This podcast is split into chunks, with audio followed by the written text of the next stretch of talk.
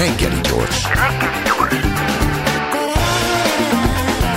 A Klubrádió reggeli információs műsora. Reggeli személy. 9 óra 10 perc a reggeli személy, a reggeli személyek. Bojk Orsolya jogász, kriminológus, az Országos Kriminológiai Intézet főmunkatársa, és Kó József, szociológus, közgazdász, tudományos munkatárs.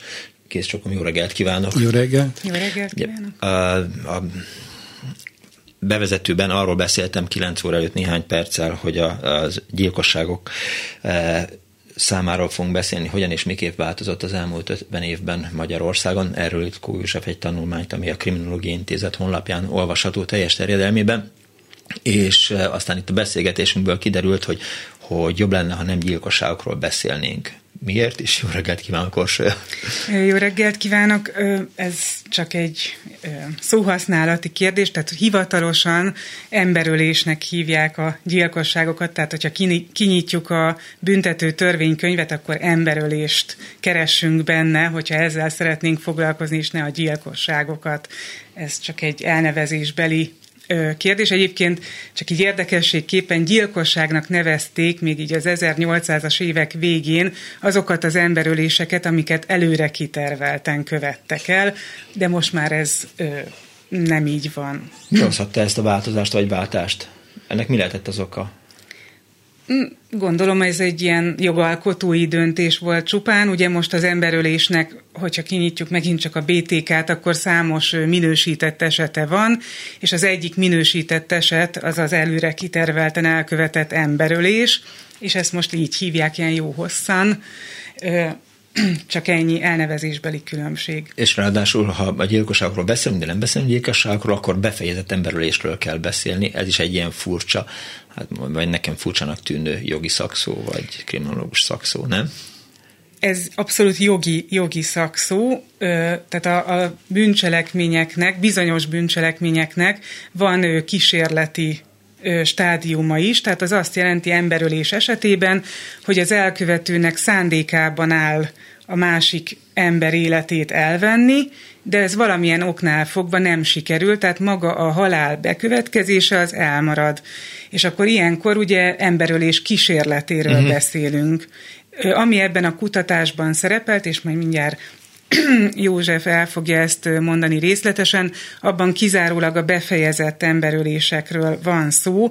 Ezekkel a számokkal dolgozott, tehát azokkal az esetekkel, és ezek jogerősen lezárt ügyek voltak egyébként, amiket vizsgált, illetve a jogerősen lezárt ügyek ö, kerülnek be aztán a, a statisztikába, a bírósági statisztikába. Ö, tehát, hogy ezek úgy végződtek, hogy az áldozat az életét vesztette. 1965-től 2021-ig vizsgálta a befejezett emberöléseket Kó József. Miért 65-től kezdődik, és miért van vége 2021-ben? Hát már 2021-ben zajlott a kutatás, illetve akkor készült a tanulmány, mm. tehát a végére ez a magyarázat. Az eleje igazából 68, mert azóta rendelkezünk egységes adatokkal, akkor alapult, alakították meg az erős nevezetű statisztikai rendszert, ami egységbe foglalta a rendőrség és az ügyészségi adatokat. Ezt később átnevezték, most jelenleg enyüpsnek hívják, nyomozóhatóság lett a rendőrségből, de gyakorlatilag ez egy azóta tartó kontinuumot jelent, azonos módszerrel gyűjtik az adatokat, és ebben a vonatkozásban nagyon egyedülálló a helyzetünk, mert a legtöbb országban nincs ilyen hosszú távú statisztika. Ez tette lehetővé, hogy egyáltalán elkészüljön ez az elemzés. Majd nyilván beszélni fogunk azokról az okokról, amik befejezett emberülések okai közt szerepelnek, vagy a, vagy a hátterében állnak, de a tanulmányban látható mm, diagramból az derül ki, hogy a 68-ban, ha akkor tekintsük 68-nak a kezdeti dátumot, hosszú éveken keresztül egy azonos szintű szám volt tapasztalható, nagyjából 200 gyilkosság volt egy évben Magyarországon. A társadalmatásokról majd nyilván beszélni fogunk, és aztán a rendszerváltásnál ez, ez megváltozott. Én először, amikor ránéztem erre a grafikonra, akkor az jutott eszembe, hogy szerepet játszott ebben az, hogy megszűnt a halálbüntetés Magyarországon, de azt hiszem, hogy nem rossz úton indultam el. Hát az okokat pontosan nem tudjuk, valószínűleg nem a büntetés eltörlése volt a kiváltók. Valóban sokáig a 60-as, 70-es években egy kicsit ingadozott, ugyan de a 70-es évektől a 80-as évek végéig tényleg ilyen 200 körüli eset fordult elő minden egyes évben és a rendszerváltáskor az egy száz esettel megnőtt, tehát a korábbi 200 esetszám az 300 körülére növekedett. Én a tanulmányban úgy fogalmaztam, hogy ezt tekinthetjük a demokrácia árának, úgymond. Hmm. Sokan szoktak így fogalmazni, másoknak ez nem annyira tetszik, de minden esetre én azt gondolom, hogy hozzájárult mindenképpen az a jogi és társadalmi bizonytalanság, ami rendszerváltáskor fellépett, tehát a korábbi normák érvényüket vesztették, újak még nem alakultak ki, tehát volt egy ilyen interregnum állapot, ami valószínűleg hozzájárulhatott a növekedéshez, meg a helyzettel összefügg egyéb bizonytalanságot okozó tényezők is nyilván közrehatottak ebben a növekedésben. Viszont, hogy ez csak eseti volt, az azt jelzi, hogy néhány éven belül csökkentek az esetszámok, és nem sokára már újra 200 körüli volt, most pedig már jóval kevesebb, most már 100 alatti az éves esetszám. A kriminológus a drasztikus emelkedésnél milyen, mit látott? Hogy Milyen? valóban a, a rendszerváltás, a, a, a megváltozott viszonyok növelték az esetszámot, vagy, vagy mindenképpen egy ilyen nagyon éles gazdasági társadalmi változás, ami bekövetkezett, az általában véve is borzasztóan megnövelte a bűnözést. Tehát az összes bűncselekmény ja, ja, ja. szám megnövekedett, közte az emberölés is, és amit mondott a kollégám, egyrészt ez a bizonytalan helyzet, az, hogy nagyon sok ember ugye elvesztette a munkahelyét, egy rendkívül bizonytalan állapotba került, ez nem más devianciákat is megnövelt, például akár az alkoholizmust, aztán az öngyilkosság is növekedett nem rögtön az a rendszerváltáskor, uh-huh. hanem egy kicsit később. Lassan ö, Igen, és akkor ö, ehhez még hozzájön, azt gondolom, a szervezett bűnözés ö, elterjedése, illetve kiépülése Magyarországon, igen, tehát a, a nemzetközi szervezett bűnözői hálózatok ugye itt is megjelentek. Ugye emlékszünk az alvilági leszámolásokra a 90-es évek első felében. Ezek is növelték egyébként az emberölések számát. És akkor mi vetett ennek véget? Tehát a 300-ra fölugró szám az a 2020-as évekre mitől eshetett vissza száz alá? Hát valószínűleg rendeződtek ezek a viszonyok, helyreállt a társadalmi rend, hozzászoktunk az új berendezkedéshez, úgy is mondhatnánk, hogy megnyugodott az ország, tehát hogy ez a felfokozott érzelmi állapot, amire emlékszünk, mindannyian megéltük, azt hiszem, annak a hatása néhány év alatt lecsengett, és ez megmutatkozott a bűnözésben is, és a, ezen belül az emberüléseknek a, a számának a csökkenésében is. A magyarországi adat európai viszonylatban, vagy világviszonylatban minek számít? Tehát lakosság arányosan a, a befejezett emberölések száma? Inkább nézzük európai viszonylatban, mert ugye itt a kulturális különbségek és szabályozásbeli különbségek is óriásiak tudnak lenni, hogyha világ Mondtad, más igen. országait is nézzük.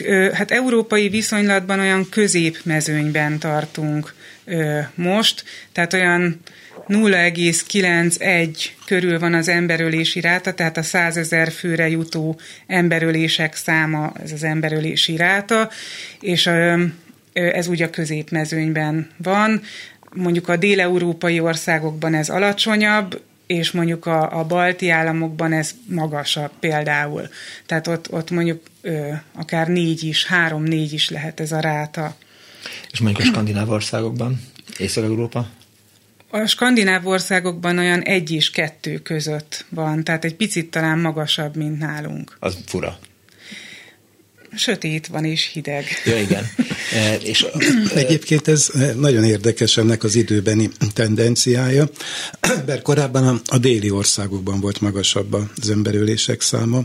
Olaszország, Görögország, Spanyolország vezette a uh-huh. statisztikákat, és a 80-as évek körül ez a tendencia, 70-es, 80-as évek táján ez megfordult elkezdett csökkenni, még Észak-Európa vagy Nyugat-Európa más régióiban pedig növekedett a, az esetszám. Pedig a napszakok nem változtak, társvetétség az ugyanannyi volt. Nem, ha, erre, erre gyakorlatilag az a válasz született a kriminológiában, hogy ez valószínűleg az urbanizációval, a városidasodással függött össze, hogy egyre több ember zsúfolódott össze egyre kisebb helyen a nagyvárosokban, és ez különösen a 80-as években egy nagyon erős tendencia volt, hogy nagyon felduzzadt egyes városoknak a lakossága, és ugye az összezártság az konfliktusokat szül. Tehát ezt tudjuk e, állatkísérletekből, meg egyéb e, pszichológiai, szociológiai, szociálpszichológiai vizsgálatokból, hogyha sok élőlényt, sok embert akár összezárunk egy kis helyre, abban előbb-utóbb feszültség keletkezik, és ez oda is vezethet, hogy egymás életére törnek. Ez Magyarországon is e, kimutatható? Tehát ha megnézzük a, a számokat, akkor vidéken több a befejezett emberölés száma, mint mondjuk a nagyvárosban vagy a fővárosban? Városokban magasabb, magasabb az emberölések száma, bár öm, hogyha inkább tipizáljuk az emberöléseket, akkor, akkor van, ami vidéken magasabb, van olyan típusú emberölés, ami gyakrabban fordul elő mondjuk vidéken, vagy akár falvakban, és van, ami meg inkább a nagyvárosokhoz köthető. Tehát ez, ezt így mindenképpen azt gondolom, hogy külön kéne választani, de hogyha ugye a statisztikát nézzük, akkor a, a városokban, a fővárosban mindenképpen magasabb uh-huh. az emberölések száma. Milyen adatokból tudod dolgozni a tanulmány elkészítésekor? Hát az említett enyüps, illetve erőps rendszernek az adatait használtuk.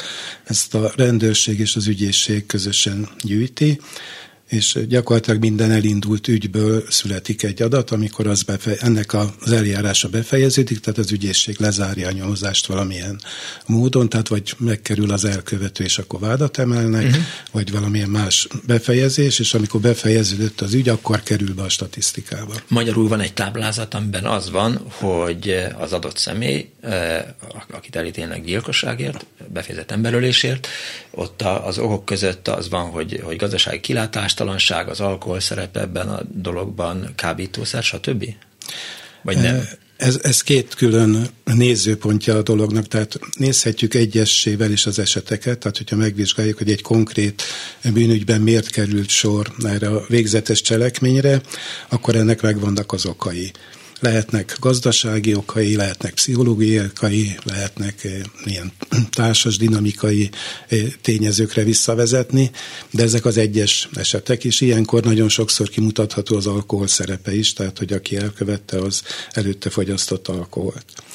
Eh, de amit én vizsgáltam a tanulmányban, az egy másik nézőpont, uh-huh. tehát én társadalmi szinten úgymond nem az egyes eseteket, hanem ezeknek az összességét próbáltam elemezni, és azt tűztük ki célul a kutatás elején, hogy találjunk olyan társadalmi tényezőket, ami összefüggést mutatnak az emberöléseknek az alakulásával. Hmm.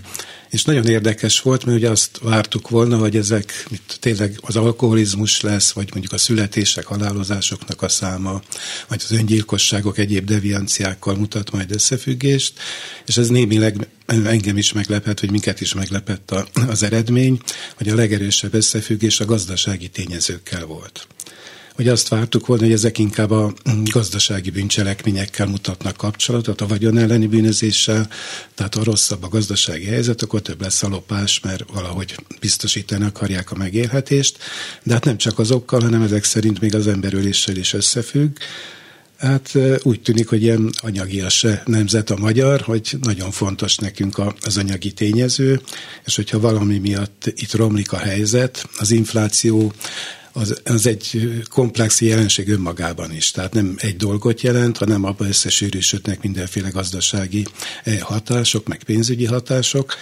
Tehát itt igazából ezt úgy kell értelmezni, hogy ez a gazdasági összességnek a megjelenítése a modellben. Tehát nem csak az infláció mm. magában, hanem a mögött álló gazdasági tényezők azok, amik hatnak. Az alkoholizmus és az öngyilkosság nyilván kriminológiai kategória, de hát az infláció az, az, az nehezen sorolható be ide. Nézd a korsajár. Um ez, ez is inkább Józsefnek a, a szakterülete. Én annyit, annyit tennék még ehhez hozzá, hogy, hogy valóban akkor a gazdasági okok, hogyha így makrostrukturális szempontból vizsgáljuk a kérdést, akkor ezekkel mutat összefüggést mondjuk az emberölés alakulása, de azért azt hozzátenném, hogy itt nem feltétlenül a nyereségvágyból elkövetett emberölésekre nem valakinek elveszem a pénzét, nem azért ölöm meg nyilván az, is, nyilván az is benne uh-huh. van ö, ebben, de ö, a maga a gazdasági bizonytalanság, ugye a, a, az állás vagy a munkahely elvesztése, és az ebből adódó menekülés esetleg a valóságból az alkoholizmus, a gyógyszerfüggőség, a különböző pszichiátriai problémák, amik esetleg ezzel a gazdasági tényezővel függnek össze, ezek vezetnek aztán mondjuk az emberölés elkövetéséhez. Tehát az a fajta feszültség, ami mondjuk e- ezek miatt, a tényezők miatt keletkezik az egyénben, ez vezethet esetleg oda, hogy mondjuk valamelyik családtagját megöli, vagy, vagy általában ezek egyébként családon belül történnek, vagy ismeretségi körben történnek ezek az ölési cselekmények Magyarországon.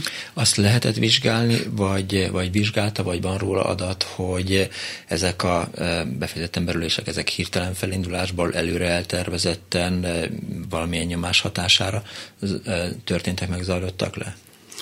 Ezeket én most külön nem vizsgáltam, tehát a, ennek a kutatásnak a keretében az összesített adatokkal dolgoztam.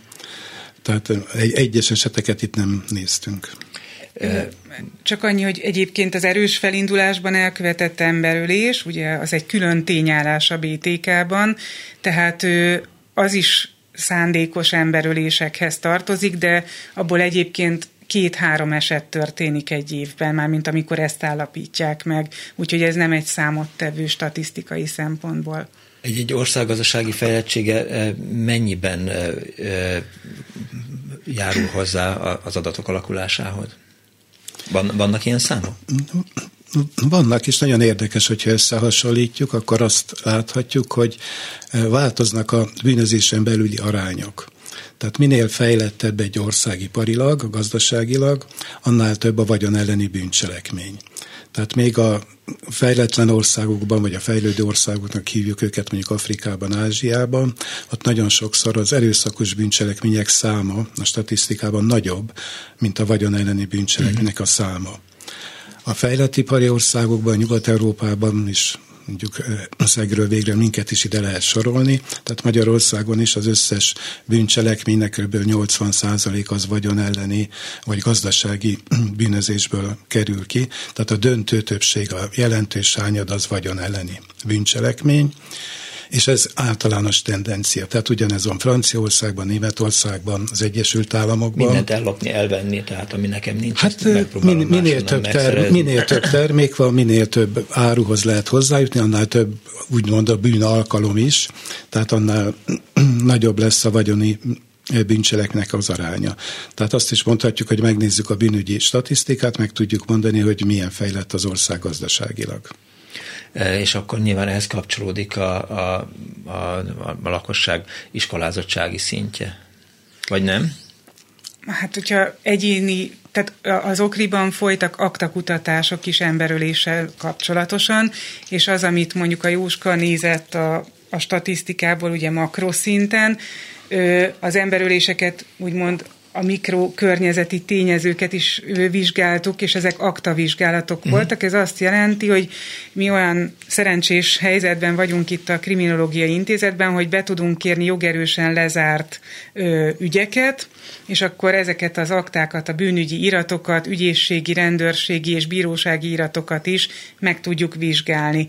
És az emberölésekkel kapcsolatban is zajlottak ilyen vizsgálatok, és ott ö, tudtunk ö, így egyéni szinten, és ezt a mikrokörnyezeti szinten foglalkozni az emberölések okaival, vagy legalábbis hátterével, vagy rizikófaktoraival, tehát hogy mi, mi vezethet ugye oda, mik a tipikus ölési cselekmények. És mi volt az eredeti kérdés? Az, az hogy iskolázottság, műveltségi ja, szint, az hogyan és miképp játszik szerepet? Ö, igen, ez egy nagyon fontos rizikófaktornak is tekinthető, tehát általában véve az erőszakos bűnözéshez is az alacsony iskolázottság párosul. Ö, természetesen vannak kivételek. Az emberölésnél... Kicsit rázza a fejét József. fokozottan így van, de nyilván van. itt a látencia kérdése is ö, ö, be tehát figyelembe kell venni a látenciát is, de... Én azt látom az adatokból, hogy nincs lényeges eltérés a legalábbis az emberölések esetében a bűnözők iskolai végzettség és az egyéb bűnelkövetők Aha. iskolai végzettségi között, tehát igazából nem felülreprezentáltak a kevésbé iskolázottak. Sajnos a iskolázottabb rétegben is előfordul ez a fajta bűncselekmény. És nyilván, hát ha már gazdaság bűncselekményeknél tartunk, azért látom, hogy Orsa és egy kicsit így elgondolkodott ezen, hogy, hogy a fehér galéros bűnözésről is nyilván akkor érdemes majd szót említeni, nem a gyilkosságokkal kapcsolatban, hanem úgy általában. A fehér galéros bűnözés, ugye ezek tipikusan gazdasági bűncselekmények, vagy olyan vagyon Igen, ellen... De az derült ki, hogy 80% a Magyarország bűncselekménynek elsősorban gazdasági bűncselekmény. Nem gazdasági. Vagyon elleni. Vagyon elleni, bocsánat, az, az nem ugyanaz, én mondtam Igen. rosszul. És hát inkább nem erőszakos bűncselekmény, mondhatjuk talán így is, tehát vagyon elleni és hát a gazdasági bűncselekmények is ide tartoznak. A fehér galléros bűnözés, ugye az is egy kriminológiai fogalom, tehát szintén ez nem, nem, nem találhatunk ilyet a törvénykönyvben. Ö, ott, ott tipikusan ugye a gazdasági bűncselekmények kapcsolódnak ehhez a körhöz, és ott, ott például nagyon sokszor egy iskolázottabb réteg szükséges, szükséges egyáltalán ugye, mert hogy foglalkozása körében követi el, igen, Ahol aztán el, el, el tudja lopni, vagy, vagy vagy el tudja sívolni a, a vagyonokat. Milyen okokat talált? Tehát ugye kiemelik a lapok, hogy infláció és alkohol, de milyen ön egyébként a statisztikákat nézve, miket látott még? Hát nagyon erős összefüggés volt még az infláció mellett más gazdasági tényezők, és ezek közül kiemelném a munkanélküliséget, ami szintén szoros kapcsolatot mutatott az emberöléseknek az hmm. alakulásával, csak ezt a végső modellből azért kellett kihagyni, a GDP-vel együtt, ami szintén összefüggést mutatott, mert hogy erős korreláció volt, ilyen multikorrelatás a infláció és a többi gazdasági tényező között, és mivel az infláció volt a legerősebb, ezért az maradt benne a modellben. De a munkanélküliség az abból a szempontból érdekes például, hogy én azt jósoltam a modell alapján 2001-ben, 2021-ben, bocsánat, hogy növekednie kell az emberölések számának, hiszen növekedett az hm. infláció, viszont a munkanélküliséggel meg fordított arányt mutat, a dolog, tehát minél magasabb a munkanélküliség iráta, annál több lesz a bűncselekmény a emberölések esetében is. De furcsa. Viszont az utóbbi években a munkanélküliség csökkent Igen. Magyarországon, tehát hogy ez az infláció hatását úgymond mérsékelni fogja. Tehát, hogy az inf- nagy, magas az infláció, tehát két, jel, két számjegyű inflációval kell együtt élnünk. Ez azt indukálna, hogy jelentősen nőni fog, viszont csökkent a munkanélküliség, ami viszont ellene hat. Tehát ez minden ilyen társadalmi jelenség nagyon komplex. Tehát nem lehet egy-egy tényezőre leszűkíteni az összefüggést, hanem sok más dolog is szerepet játszik, és nem is mindig egy irányba hatnak. Tehát itt például ugye a munkanélküliség az ellene hat, az infláció pedig növeli, de úgy tűnik, hogy azért a modell megállja a helyét, hiszen a 2022-es adatok szerint növekedett az emberöléseknek a száma. Sőt, a modell hát ott tud megbicsaklani, ha lehet ilyen kifejezést használni, hogy a rendszerváltás előtt rendszerváltás előtt nem volt elismert munkanélküliség, tehát kötelező foglalkoztatás volt. Meg infláció se nagyon. Infláció se nagyon, és mégis 200 fölött volt az, az évi befejezett emberölések száma. Igen. Igen. Tehát, igen. Hát akár ez is szerepet játszhatott. Ugye beszéltünk arról, hogy a rendszerváltás környékén nagyon jelentősen megnövekedett a bűncseleknek a száma. Igen. Tehát akkor megnövekedett az infláció is például, meg a munkanélküliség is megjelent, és tömegével jelent meg, tehát akkor nagyon jelentős volt a munkanélkülieknek a szám, akik elveszítették azokat a munkahelyeket, amiket gyakorlatilag bezártak egy részét. Ugye felszámolták a, a szocialista nagyiparnak jó néhány telephelyét, gyárát, és az ott dolgozó emberek sokáig nem találtak munkát. Azt lehet tudni, hogy például amikor uniót vizsgálnak, akkor ott ugyanezek az adatok szerepelnek, tehát vagy csak nekünk van ilyen kifinomult statisztikánk, amelyet a József említett. Tehát munkanélküliségre gondolok. Máshol is vizsgáltak ilyen össz, makroösszefüggéseket, de nagyon sokszor a azok az adatok, amivel a külföldi kutatóknak dolgozniuk kell, eléggé megbízhatatlanok. Tehát nincsenek ilyen szerencsés helyzetben, mint mi, hogy tudtam egy 50 éves vagy 60 éves idősorral dolgozni.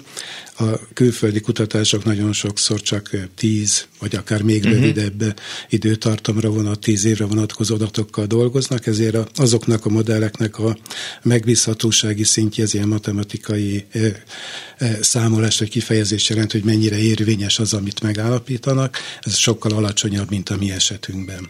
Tehát amit eh, én találtam, vagy amit az én modellem eh, kihozott, egy 80 eh, százalékos megbízhatósági szint, az rendkívül magas a társadalomtudományban.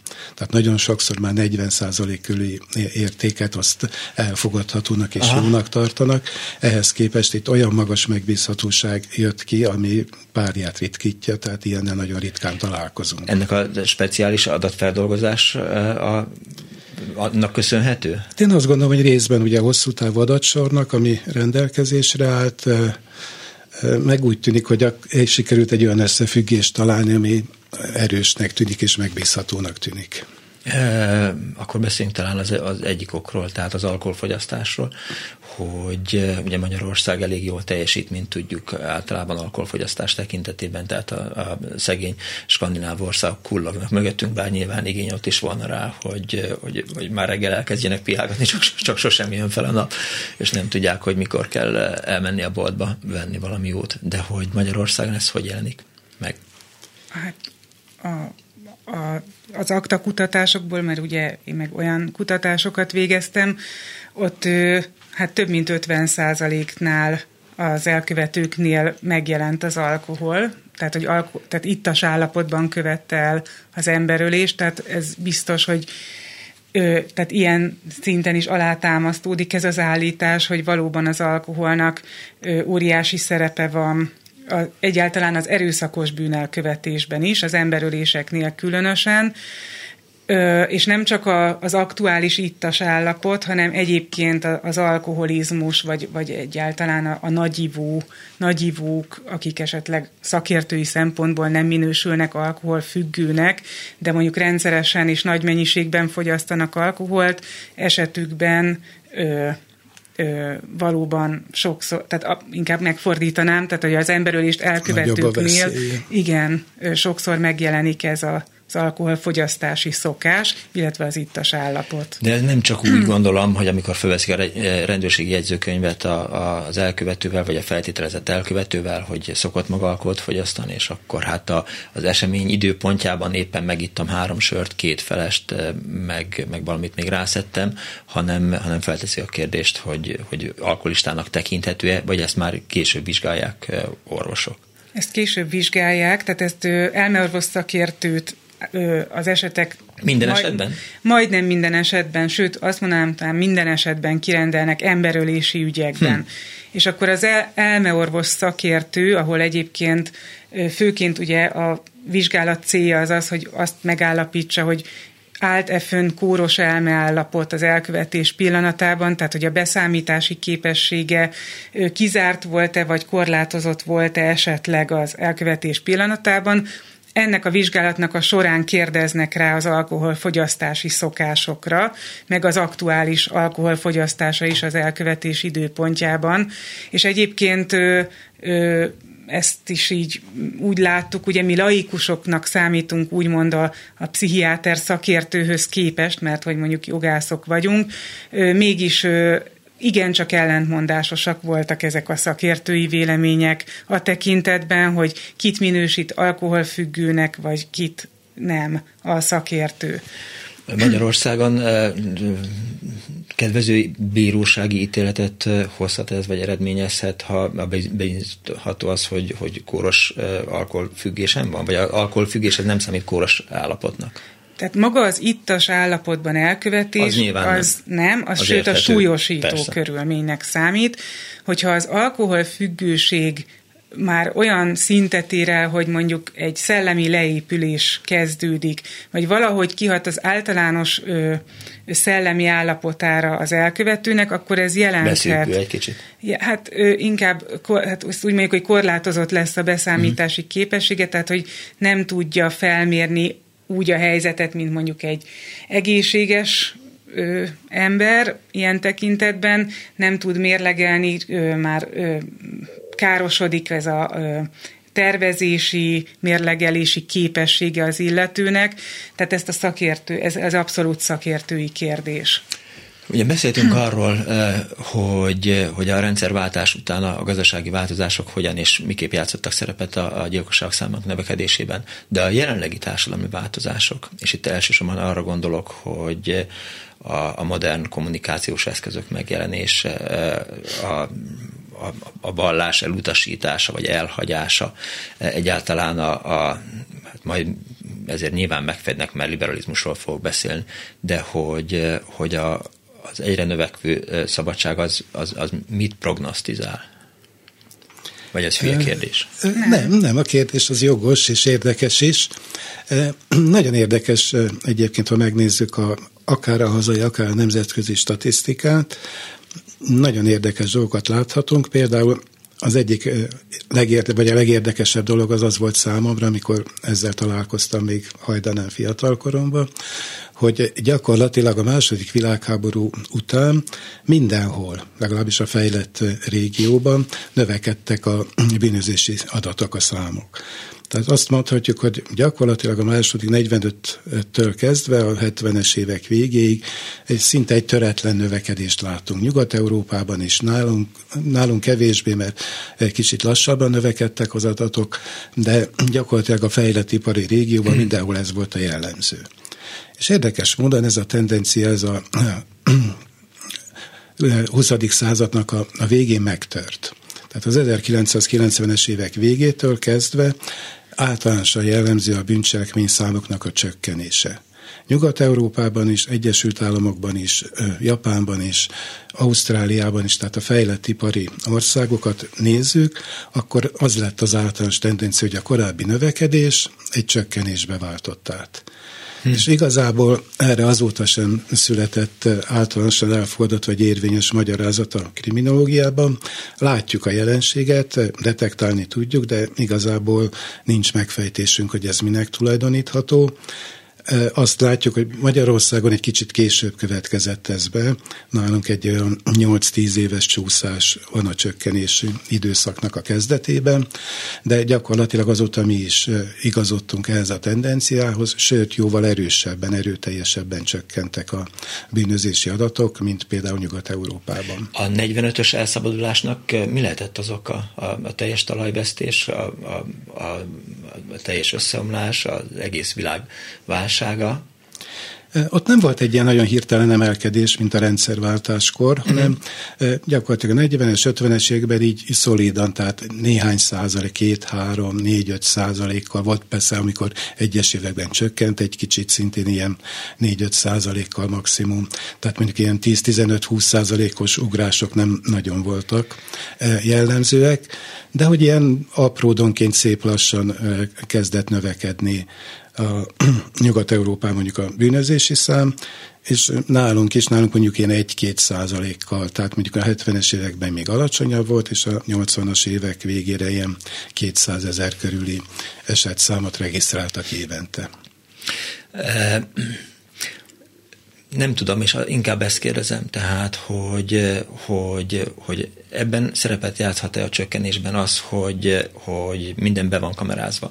Tehát ma már nem tudok úgy ellopni, eszem ágába semmit ellopni egy biciklit, hogy 20 méterrel később ne szállítsanak le róla, mert látták, hogy, hogy elvágom a lakatot. Minden be van kamerázva, minden üzletbe van kamerázva, az ember a mobiltelefonjával folyamatosan követhető, hogy hát a, a, a nagy testvér olyan szinten tette ránk a, a kezét, hogy, hogy nem lehet beszéd kockázat nélkül bűnözni. Hát részben nyilván ez is szerepet játszik, de mondjuk nekem van egy saját hipotézisem, például, hogy megnézzük a betöréses lopásoknak a számát, ugye ez nem egy bűnügyi, vagy egy, nem egy jogi kategória, de kriminológia használja. Tehát amikor valaki másnak a tulajdonába behatol, és onnan viszel dolgokat, akkor azt látjuk, hogy ez nagyon jelentősen csökkent. Nem, mert jobbak az árak. Tehát, nem. részben jobban az, jobbak az árak, de az én fő hipotézisem az, hogy csökkent azoknak a dolgoknak a száma, amiket el lehet vinni. Tehát, hogyha visszagondolunk a 80-as évekre, akkor a betörőknek a fő sláger, mondjuk a, a, a, a hifi, a, a videomagnó, ami jelentős. Szőnyegbe kép a falról. Nem, hát egy, egy videomagnó szinte már minden családban volt, és azért, azért jelentős értéket képvisel, tehát azt el lehetett adni. Mostanában már egy videomagnót vagy CD lejátszót, azt szinte az ember után dobálják a boltba, tehát pár ezer forintot Igen. jelent. Nem érdemes, nem lehet eladni. Tehát általában is úgy kell számolni, hogy a, akik ellopják, vagy eltulajdonítanak dolgokat, azok általában olyan egyharmadát kapják meg a, a tényleges értéknek. Tehát most, ha most egy tízezer forintos valamit elvisz, és háromezer forintot kapért, tehát azért nyilván nem fog betörni, mert nem éri meg. És emellett viszont csökkent a, a készpénzforgalom. Tehát korábban azért gyakran előfordult, jelentős készpénzt tartottak a házban maguknál az emberek, viszont ez az utóbbi évtizedekben jelentősen csökkent. Tehát most már nem nagyon jellemző az, hogy komoly készpénzt tartanának otthon. Használják a bankokat, használják a, a bankkártyákat, tehát csökkent ténylegesen azoknak a dolgoknak a száma, amiket el lehet vinni. Másfelől viszont van ugye növekedés is, mert a sláger ellopott termék az a videó, a mobiltelefon. Tehát az viszont megjelent, mert az a 80 es ebben nem, nem is létezett. Igen. Csak Most, azt nem a lakásokból lopják Azt nem a lakásokból lopják el, tehát ezért, ezért a, hol, hol a mobil. Ez, nem a betörések számát eh, növeli, viszont a lopások számát növeli. Ott eh, nagyon jelentős tényezőt jelent a mobiltelefon lopás, sőt, akár még a rablásoknál is megjelenik, mint motivációs tényező, hogy erőszakkal elveszik, ez főleg fiatalok körében fordul elő, hogy valakinek egy eh, menő jó telefonja van, és akkor arra szemet vetnek, és megszerzik bármi áron. Igen, és amikor említette azt, hogy a készpénzforgalom, vagy a készpénz használat csökken, emiatt aztán a betöréses lopások száma is e, e, talán csökken. Ezzel szemben meg ott van, hogy emelkedik az internetes csalások e, száma. Igen, még annyit kiegészíteném ezt a dolgot, hogy ugye az erőszakos bűncselekmények száma is csökken, és hát itt ugye az erőszakos bűncselekmények tekintetében mondjuk a legaktívabb korosztály az a, a mondjuk 20 és 40 év közöttiek, vagy inkább 20 és 30 év közöttiek, tehát ez a fiatalabb korosztály, illetve a fiatalkorú bűnelkövetők között is azért elég nagy arányban ö, történik ö, erőszakos bűnelkövetés, és többek között vannak ilyen teóriák, hogy ugye egyrészt a hogyha Európát nézzük, akkor az, hogy csökken a születésszám, tehát hogy effektíve demográfiailag kevesebb Igen. Ez, az életkor, ez az életkorhoz tartozó személy. A másik pedig igen az online tér használata, tehát van ilyen feltételezés is, hogy ez is közrejátszik ebben.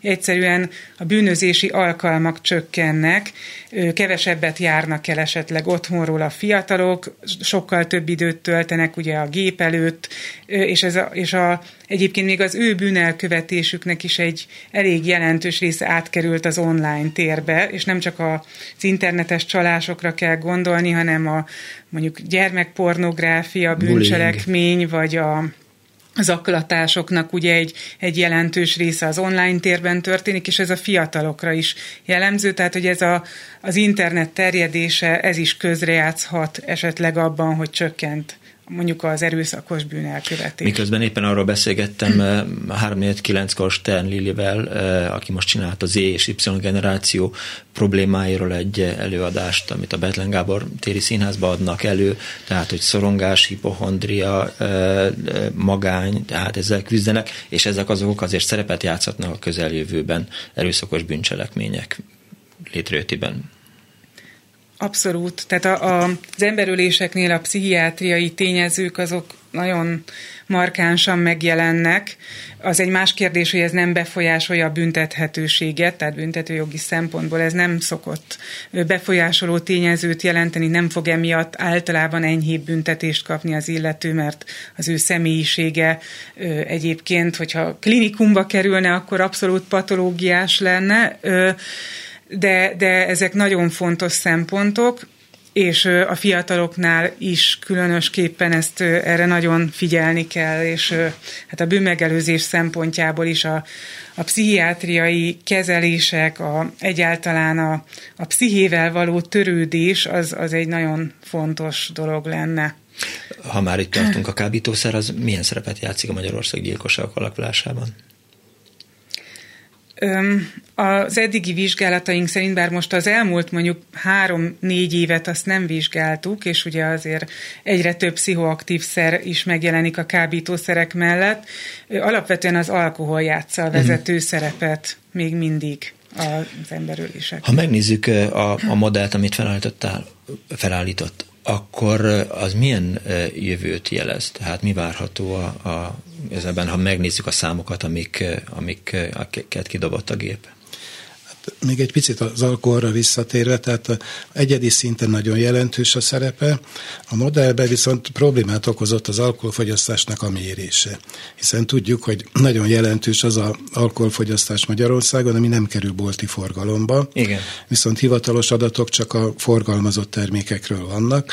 E, vannak becslések a, a többire vonatkozóan, és a kettőnek a, az összefüggéségből e, szoktunk számítani ilyen egy főre jutó tiszta alkoholfogyasztást, választást, amivel mi is dolgoztunk a a modellben, viszont azt tudjuk, hogy ez nem pontos, ez nem teljes. Tehát lehet, hogyha teljes adatokkal tudtunk volna dolgozni, akkor még nagyobb szerepét lehetett volna kimutatni az alkoholfogyasztásnak meglátjuk. Tehát amiket... Magyarul megnézték a, a Magyarországon eladott alkohol mennyiségét és a gyilkosságok alakulásának számát? Berakták a gépbe? Hát igen, gyakorlatilag. Az hát, EU-ban is így az egyfőre jutó tiszta uh-huh. alkohol mennyiséget. Igen, csak az EU-ban a pálinka háborút nem nyerte meg nekik a miniszterelnök. Egy kicsit bajban vannak. Bár mondjuk ott is hát, isznak, azért nincs erről szó. Mindenhol van azért egy kis házi fogyasztás, de nálunk azért ez jelentős, ez, ez tagadhatatlan. Hát a modell alapján azt mondhatjuk, hogy a, ugye a gazdasági tényezőknek van elsődleges szerepe, ami ugye az inflációban jelent meg. Ha marad ez a több számjegyű, magas infláció, akkor ez azt prognosztizálja, hogy növekedni kell, vagy növekedni fog az emberöléseknek a, a száma. Viszont, mint említettem, a munkanélküliség viszont ez ellen hat, hogyha a munkanélküliség megcsökken, akkor az mérsékelheti ezt a növekedési hatást illetve hát az alkoholnak is van akár makroszinten is kimutatható szerepe, hogyha növekszik az alkoholfogyasztás, már pedig azt látjuk, hogy társadalmi problémák, gazdasági válságok esetén ez növekedni szokott, akkor ez megint csak a növekedés irányába mm, tolhatja el a, a számokat. Meglátjuk, hogy hogy alakulnak ezek a háttértényezők, és ennek függvényében várhatjuk, de pillanatnyilag én azt prognosztizálom, hogy rövid távon még egy-két évig inkább valamelyes mhm. növekedésre lehet számítani. Értem. Nagyon szépen köszönöm Bojki Orsa jogász kriminológusnak, az Országos Kriminológiai Intézet főmunkatársának és Kó József szociológus közgazdászudományos munkatársnak, hogy eljöttek és a kutatások eredményéről beszámoltak. További munkát kívánok. Köszönjük. Köszönjük, Köszönjük szépen. A mai műsor szerkesztője Petes Vivien volt. A műsor létrehozásában segítségemre volt Selmec János, Simon Erika, Túri Lui és Zsidai Péter, én Pálinkás Szűcs Robert voltam. Egy hét múlva találkozunk. Legyen kellemes a, a hétvégéjük, vigyázzanak magukra, nevezessenek részegen, give peace a chance, Putyin rohagy meg, véhallás. Sajnos lejárt az időnk, úgyhogy szívesen hallgatnánk még, de, de... Nem kell, nincs értelme ennek a beszélgetésnek. Ó, mi nem így Nem csak ennek, egyiknek sem elhangzik a klubrádióban. Köszönöm szépen!